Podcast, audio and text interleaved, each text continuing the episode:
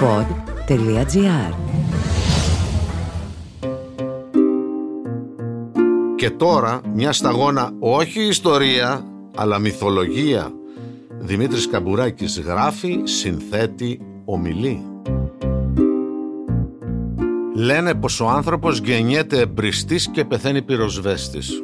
Τι θα πει αυτό; Ότι όσο είναι κανένας νέος θέλει να βάλει φωτιά, να κάψει τον παλιό κόσμο και να φτιάξει ένα καινούριο στα μέτρα του. Αλλά όσο περνάνε τα χρόνια, καλομαθαίνεις αυτό που έχει, αρχίζει να το υπερασπίζεται και στο τέλος γίνεται πυροσβέστης για τις φωτιές που βάζουν όσοι έρχονται πίσω από αυτόν και δεν τους αρέσει ο κόσμος στον οποίο βρέθηκαν. Αυτή είναι η πορεία των ανθρώπων, αυτή και των θεών συμπληρώνω εγώ, ακόμα και αν πρόκειται για μυθολογικούς θεούς που έχουν τσαρδί στον Όλυμπο. By the gods! Ο Δίαστο λοιπόν τα βάλε με τον πατέρα του τον Κρόνο και με τα στρατά του, κατάφερε τελικά να τον νικήσει παρέα με τα αδέρφια του, έφτιαξε καινούρια κατάσταση την εξουσία του Δωδεκαθέου. Που δεν ήταν ακριβώς Δωδεκάθεο, αλλά αυτά θα τα πούμε αργότερα. Η τιτανομαχία κράτησε 10 τέρμινα χωρίς να ξέρουμε πόσο ακριβώς είναι το μυθολογικό τέρμινο. Αλλά τέλος πάντων η καινούργια αρχή εδρεώθηκε. Και τι κάνει παρακαλώ ο νικητής μόλις λήξει νικηφόρα για αυτόν η μάχη; We shall prevail! Πρώτα απ' όλα αρχίζει τις εκαθαρίσεις. Αρπάζει έναν έναν όσους τον πολέμησαν και τους εξουδετερώνει ώστε να μην υπάρξει πια περίπτωση να ξανασηκώσουν κεφάλι επίοικιες σε αυτά τα θέματα δεν ενδείκνυνται ούτε στη μυθολογία ούτε στην πραγματική ζωή. Μόλις σταμάτησε λοιπόν η κλαπαταγή της μάχης, δίνει ο Δίας εντολή στην Αθηνά να πάρει κυνήγι τον Εγκέλαδο που ήταν αρχηγός των γιγάντων οι οποίοι πολέμησαν στο πλευρό του Κρόνου. Τρέχει αυτός παρά το μέγεθός του να ξεφύγει από το μανιασμένο κοράσιο, αλλά εύκολο είναι να γλιτώσεις από γυναίκα που σε έχει πάρει στο κατόπι. Τον προλαβαίνει κάπου στη Σικελία η μικρή, σηκώνει το όρο Σέτνα και καπακώνει αυτό τον κακομύρι τον Εγκέλαδο. Και έγινε έτσι το ηφαίστειο της Έτνας που επειδή έχει από κάτω του τον εγκέλαδο που είναι τζόρας κάθε τόσο ξερνά λάβες, σκόνες, καπνούς, φτιάχνει σεισμούς και τραντάζει όλη την περιοχή. Άλλη εκδοχή είναι ότι στην Έτνα δεν είναι καπακωμένος ο εγκέλαδος αλλά κάποιος τυφοέας. Αυτός ο τυφοεύς δεν είναι άλλος από τον τυφώνα και γι' αυτό η μυθολογική αναφορά στη μάχη του με τους θεούς του Ολύμπου θεωρείται ότι εκφράζει περισσότερο αναταραχές της ατμόσφαιρας παρά του γεωλογικού φλοιού. Τέλος πάντων, το θέμα είναι ότι αυτός ο τυφοέας που θεωρείται γιος του Τάρταρου και της γης ήταν πλάσμα βγαλμένο από χολιγουντιανή ταινία με εξωγήινους. Τέτοιο τέρας αδερφέ μου ούτε σε γιαπωνέζικο κόμικ δεν βρίσκεις. Είχε λέει 100 κεφάλια δράκου με μαύρες γλώσσες, λες και έτρωγε σουπιές γράφει ο Τσιφόρος. Είχε χέρια και πόδια τεράστια που φτάνανε από την Ανατολή ως τη Δύση. Ήταν ψηλότερος από το ψηλότερο βουνό. Έβγαζε φωτιές από τα μάτια. Φτερά είχε. Φίδια κουλουριασμένα αντί για ποδάρια είχε. Το κέρα του το τράγιο είχε. Τέλος πάντων μιλάμε για το άκρο άωτον της ασκήμιας και της φρίκης. Κι όμως Άμα σας πω τι γκόμενες είχε αυτός ο τύπος, θα πάθετε την πλάκα σας. Oh my god. Ο τυφοέας τα βάλε με το Δία, πριν αυτός προλάβει καλά-καλά να στρογγυλοκάτσει στο θρόνο του στον Όλυμπο. Τώρα, τι τους έπιασε τους αρχαίους μας και κατασκεύασαν ένα τέρα σαν και δάφτο, θα σας γελάσω. Ενδέχεται να περιγράψανε μια κάποια μεγάλη ατμοσφαιρική αναταραχή στην αυγή του πολιτισμού μας ή ίσως την τελευταία μεγάλη γεωλογική αναμπουμπούλα πριν την ησυχία Κάτι σαν τον δυνατό μετασυσμό που λένε ο Τσελέντης με το Λέκα, με τον οποίο εκτονώνεται η εναπομείνασα σεισμική ενέργεια και ηρεμεί η κατάσταση. Κατά τούτο, ωραίος ο μύθος της μάχης του Τυφοέα ή Τυφώνα με τον Δία ο οποίος τυφοέας, έξαλλος για κάποιο άγνωστο λόγο, εμφανίστηκε ένα πρωί στους πρόποδες του Ολύμπου και έκανε γιουρούσι προς την κορυφή, εξακοντίζοντας τεράστιους βράκους εναντίον των θεών που ήταν αραχτοί εκεί πάνω.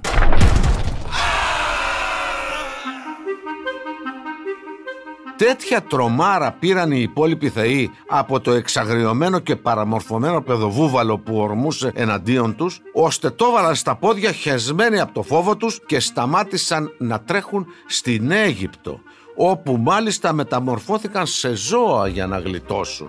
Ακριβώς δηλαδή ό,τι έκανε ο βασιλιάς και η κυβέρνηση το 41 που πλακώσαν οι Γερμανοί στη χώρα.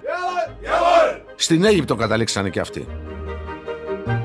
Η μόνη που δεν κόλωσε ήταν η μικρή Αθηνά.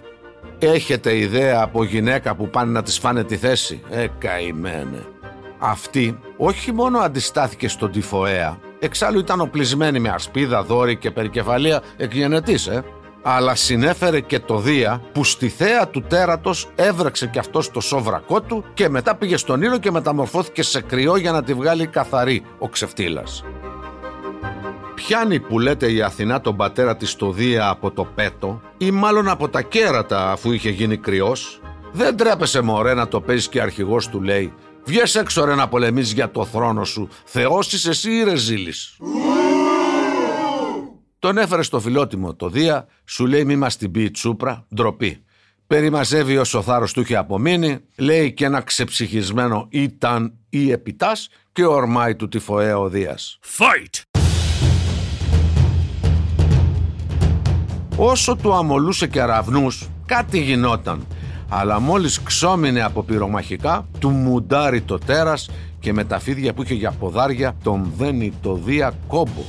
Αρπάζει μετά από τη ζώνη του Δία το αδαμάντινο δρεπάνι με το οποίο ο πατέρας του ο Κρόνος είχε κόψει τα από αυτά του παππού του του ουρανού Μωρέ μπράβο οικογενειακό ενθύμιο που κρατούσε και εκείνος και του κόβει που λέτε ο τυφοέας τους στένοντες των χεριών και των ποδιών. Και γιατί δεν τον σκότωσε έτσι δεμένο που τον είχε, θα ρωτήσετε. Μη λέμε τα ίδια παιδιά, αθάνατοι ήταν όλοι εκεί πάνω, δεν υπήρχε περίπτωση να πεθάνουν. Πάει ο Δίας. Χωρίς τένοντες, σερνόταν ανήμπορο στα χώματα σαν σκουλικαντέρα. Τον πέταξε ο τυφοέας σε μια βαθιά σπηλιά και έβαλε να τον φυλάει ο αδερφός του ο Πίθωνας.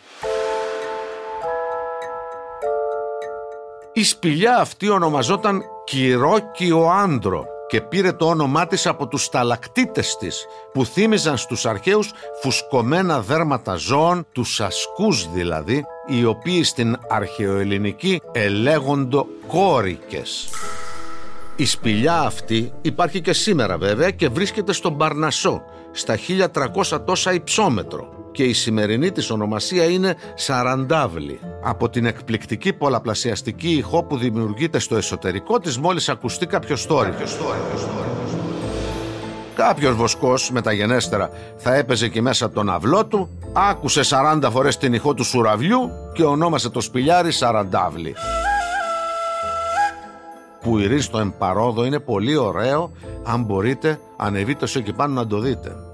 Τέλος πάντων, στο Σαραντάβλι θα σάπιζε ακόμα ο Δίας αν δεν ερχόταν το αδερφάκι του Ερμής μαζί με τον τραγοπόδαρο Πάνα να τον σώσουν. Ο Πάνας απασχόλησε τον πίθωνα που ήταν όξω από την πόρτα και φύλαγε κάνοντας μαλακίες, μπήκε μέσα ο Ερμής που σαν θεός του εμπορίου ήταν και κλεφταράκος, άρπαξε τους στένοντες και τους φόρεσε ξανά στον Δία λες κι ήταν νευροχειρουργός. Ανασταίνεται ο Δίας, Περνά από τον Όλυμπο να πάρει καινούριους κεραυνούς που του είχε φτιάξει ο ύφεστος, παίρνει στο κατόπι τον Τυφοέα, τον προλαβαίνει στη Θράκη, στο όρος Έμος. Έγινε εκεί απάνω η μάχη των Αρδενών.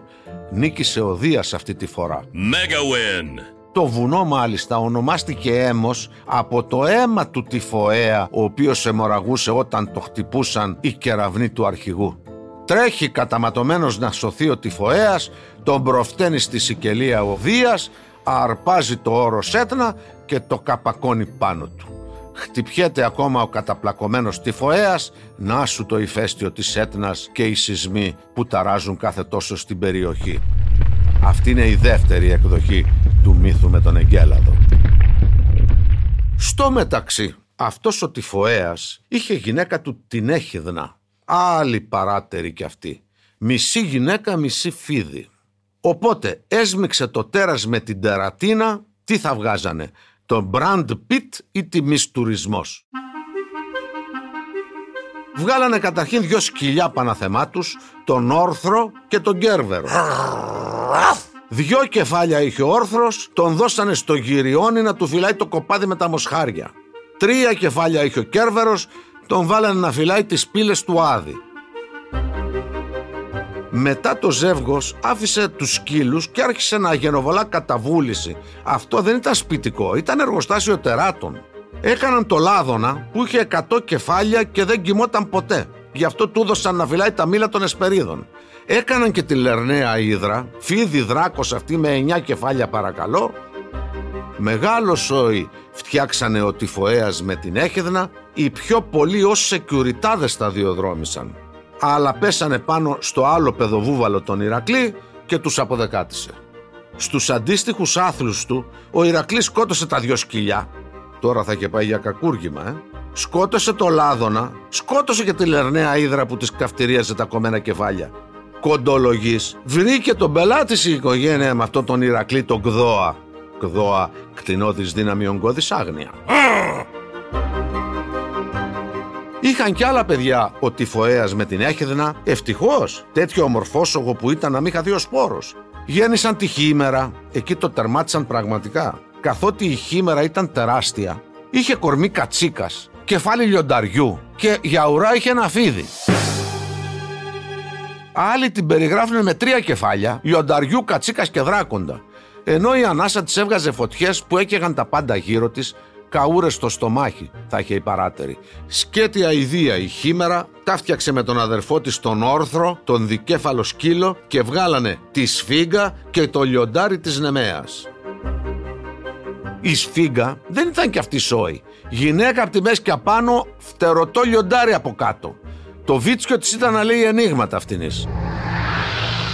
Την είχε στήσει κάπου κοντά στην αρχαία Θήβα, στα σημερινά Βάγια, μπλόκαρε το δρόμο, έβαζε ενίγματα στους περαστικούς και όποιος δεν απαντούσε τον έσφυγε ώσπου να πεθάνει. Γι' αυτό τη λέγαν σφίγγα. Δίπη για τα σίδερα η σφίγγα δηλαδή. Την ξέρουμε και από τον Ιδίποδα. Αν κανείς σας έχει πάει ποτέ στην Επίδαυρο, που τον έλυσε το γρίφο της και το γλίτωσε το θανάσιμο σφίξιμο. Ε, καλά. Όσο για το λιοντάρι της Νεμαίας κάτι θυμάστε. Περήφανο και τρομερό ήταν, δέρμα πάνω στις πλάτες του Ηρακλή κατέληξε κι αυτό. Δεν είχαν βγει τότε ακόμα οι οικολογικές γούνες. Έρε και να ζούσε σήμερα ο Ηρακλής και να τον πετύχαιναν τίποτα οικολόγες να κυκλοφορήσει στο δρόμο με τη Λεοντή, μαύρο φίδι και κολοβό που θα τον έτρωγε τον Ηρακλέα. Θα μου πείτε ότι με τούτα και με κίνα παρατήσαμε το Δία και το Δωδεκάθεο και πιάσαμε τον Τυφοέα και το σόι του. Σύμφωνοι, αλλά δεν σας έχει τύχει ποτέ να πηγαίνετε στη δουλειά σας, να πέσετε πάνω σε κάτι το αλόκοτο και να ξομείνετε εκεί στο δρόμο χαζεύοντάς το; Έτσι κι εγώ με αυτό το γκακομπούτσινο που τα έκανε λίμπα, αλλά στο επόμενο επεισόδιο σας υπόσχομαι ξαναμπαίνω στον ίσιο δρόμο. Ακούσατε το podcast «Μια σταγόνα μυθολογία» με τον Δημήτρη Καμπουράκη. Μια παραγωγή του pod.gr. Αναζητήστε τα podcast που σας ενδιαφέρουν στο pod.gr, Spotify, Apple Podcast, Google Podcast και σε όποια άλλη εφαρμογή ακούτε podcast από το κινητό σας.